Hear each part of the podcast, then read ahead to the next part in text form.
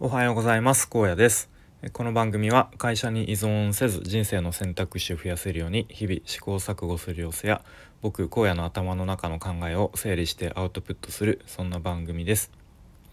えっと今日はですね、えっと、仕事が夜勤で、まあ、今日はというか昨日の、えー、夜中から今日の朝まで、えー、仕事でで朝方帰ってきて、えー、全力で寝て先ほど起きて、えー、今に至るという感じでちょっとままだ頭がぼーっとしてますが撮っていきたいと思います。え今日のテーマは一番の差別化は感情的な人とのつながりだよねというまあもうすでにいろんなところで言われている話かと思いますが、うん、改めてなんとなく僕自身ああそうだよなと 思った、え、ので話していきたいと思います。でと、まあ、例えば大企業とかだったら分かりやすく差別化の要素として、うん、例えば大企業だったら大量生産して、えー、もう大量に物を売るみたいなことができてそれによって、まあ、価格を下げられたりとかえー、っ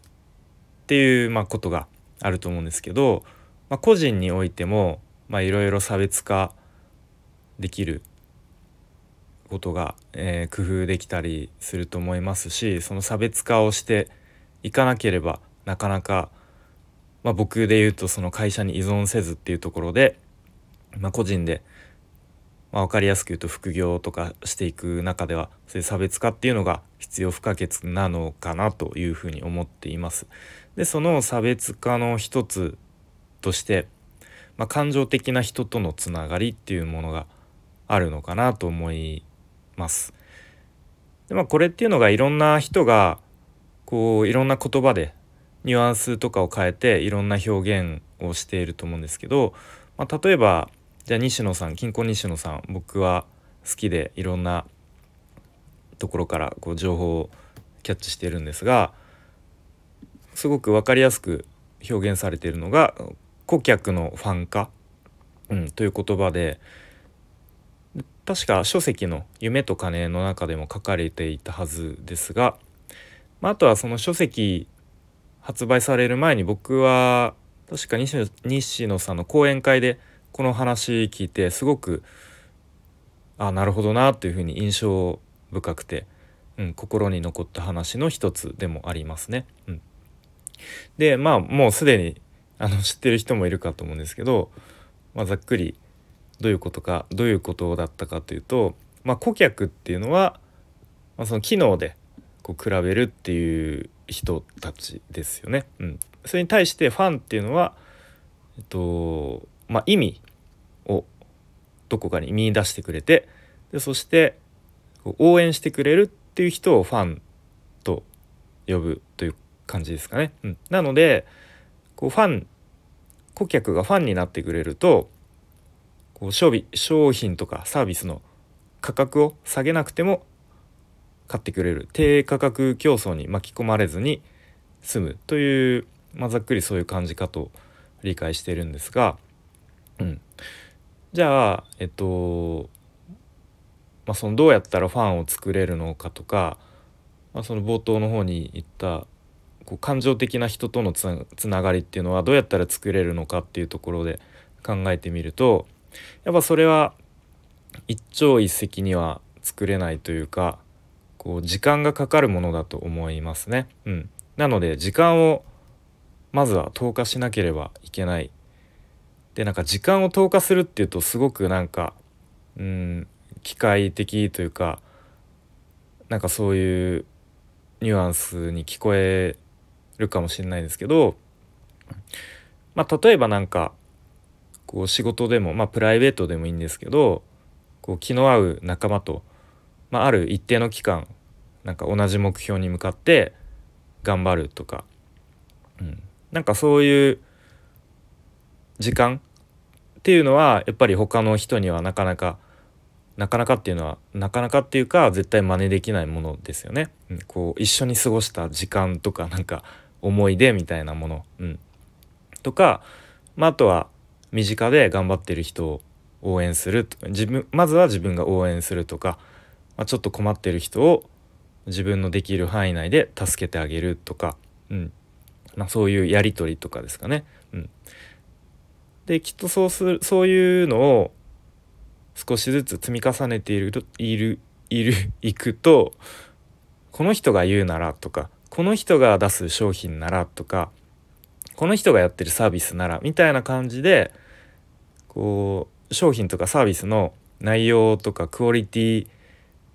よりもその感情で決定するしてくれるようになると思うんですよね。まあもちろんその商品とかサービスの、まあ、一定のクオリティは必要という、まあ、そういう前提はあるものの、うん、やっぱりこの人から買いたいとかそういうふうに思ってもらえるようになると思いますね。うん、なので、まあ、特にこれからの時代、まあ、副業解禁とか言われてたりとかもう会社も、えー、終身雇用はもう、えー、できませんとかこうまあ、とどんどん転職しましょうみたいなこう市場が流動的になるそういう時代になっていくと思うんですね。うん、そういう時にやっぱりこう個人で活動していくっていう、ことが今まで以上に大事になってくると思うしむしろなんかそういうのが当たり前になってくるかもしれないですよね。うん、そういう時に普段からそういう人とのつながりっ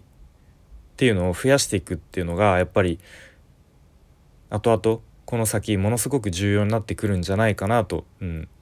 思っています。はい、でこういう人とのつながりとか、あのー、信用っていうものっていうのはこう積み重ねるのにすごく時間がかかるものすぐ今日明日でできるものじゃないと思うんですよね。うん、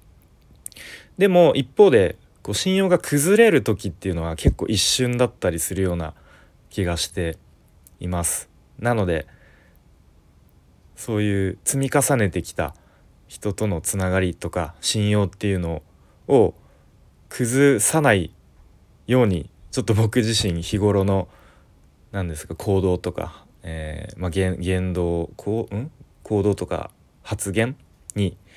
ちょっとより注意していかなきゃいけないなと、うん、なんか自分の知らないところでそういう信用を落としていたとかいうことのないように。まああんまりこう気にしすぎてガチガチになりすぎるのも良くないかとは思うんですけれども、うん、でもやっぱりそういうふうに積み人との積み重ね人とのつながりを積み重ねているといつか自分を助けてくれると助けてくれるはずということを思ってうん。まあ、あんまりそういう見返りを求めて最初からやるっていうのはもちろんえっ、ー、と何ですか。まああんま良くないとは思うんですけれども、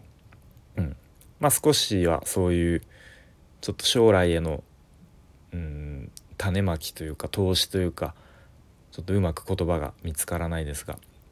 うん、そういうイメージで僕はやっていきたいなと思いますね。でなかなか僕自身結構 自分のことでまだまだいっぱいいっぱいでこう人のことを応援するっていう余裕がねなかなかあの作れなかったりするんですけれども、うん、まあ少しずつこう自分のできる範囲できる限りのところでちょっと困っている人がいたら助けてあげるとか、えー、頑張っている人を応援してあげるっていうことをやっていってきたいなという、うん、なんかそういう世界ってすごい平和じゃない平和だし素敵だなと思うので、えー、まあ引き続きそういうふうにやっていきたいなと思いました。はいということで今日は一番の差別化は感情的な人とのつながりというテーマで話してきました。ちょっとカミカミで申し訳なかったですが、えー、今日も暑い一日になりそうですが頑張っていきましょう。ちなみに僕はこの後、えー、髪を切りに行きますちょっとかなりもう伸びきってしまったので、えー、切ってさっぱりしたいと思いますでは最後までお聴きいただきありがとうございました。荒野でした。バイバイ。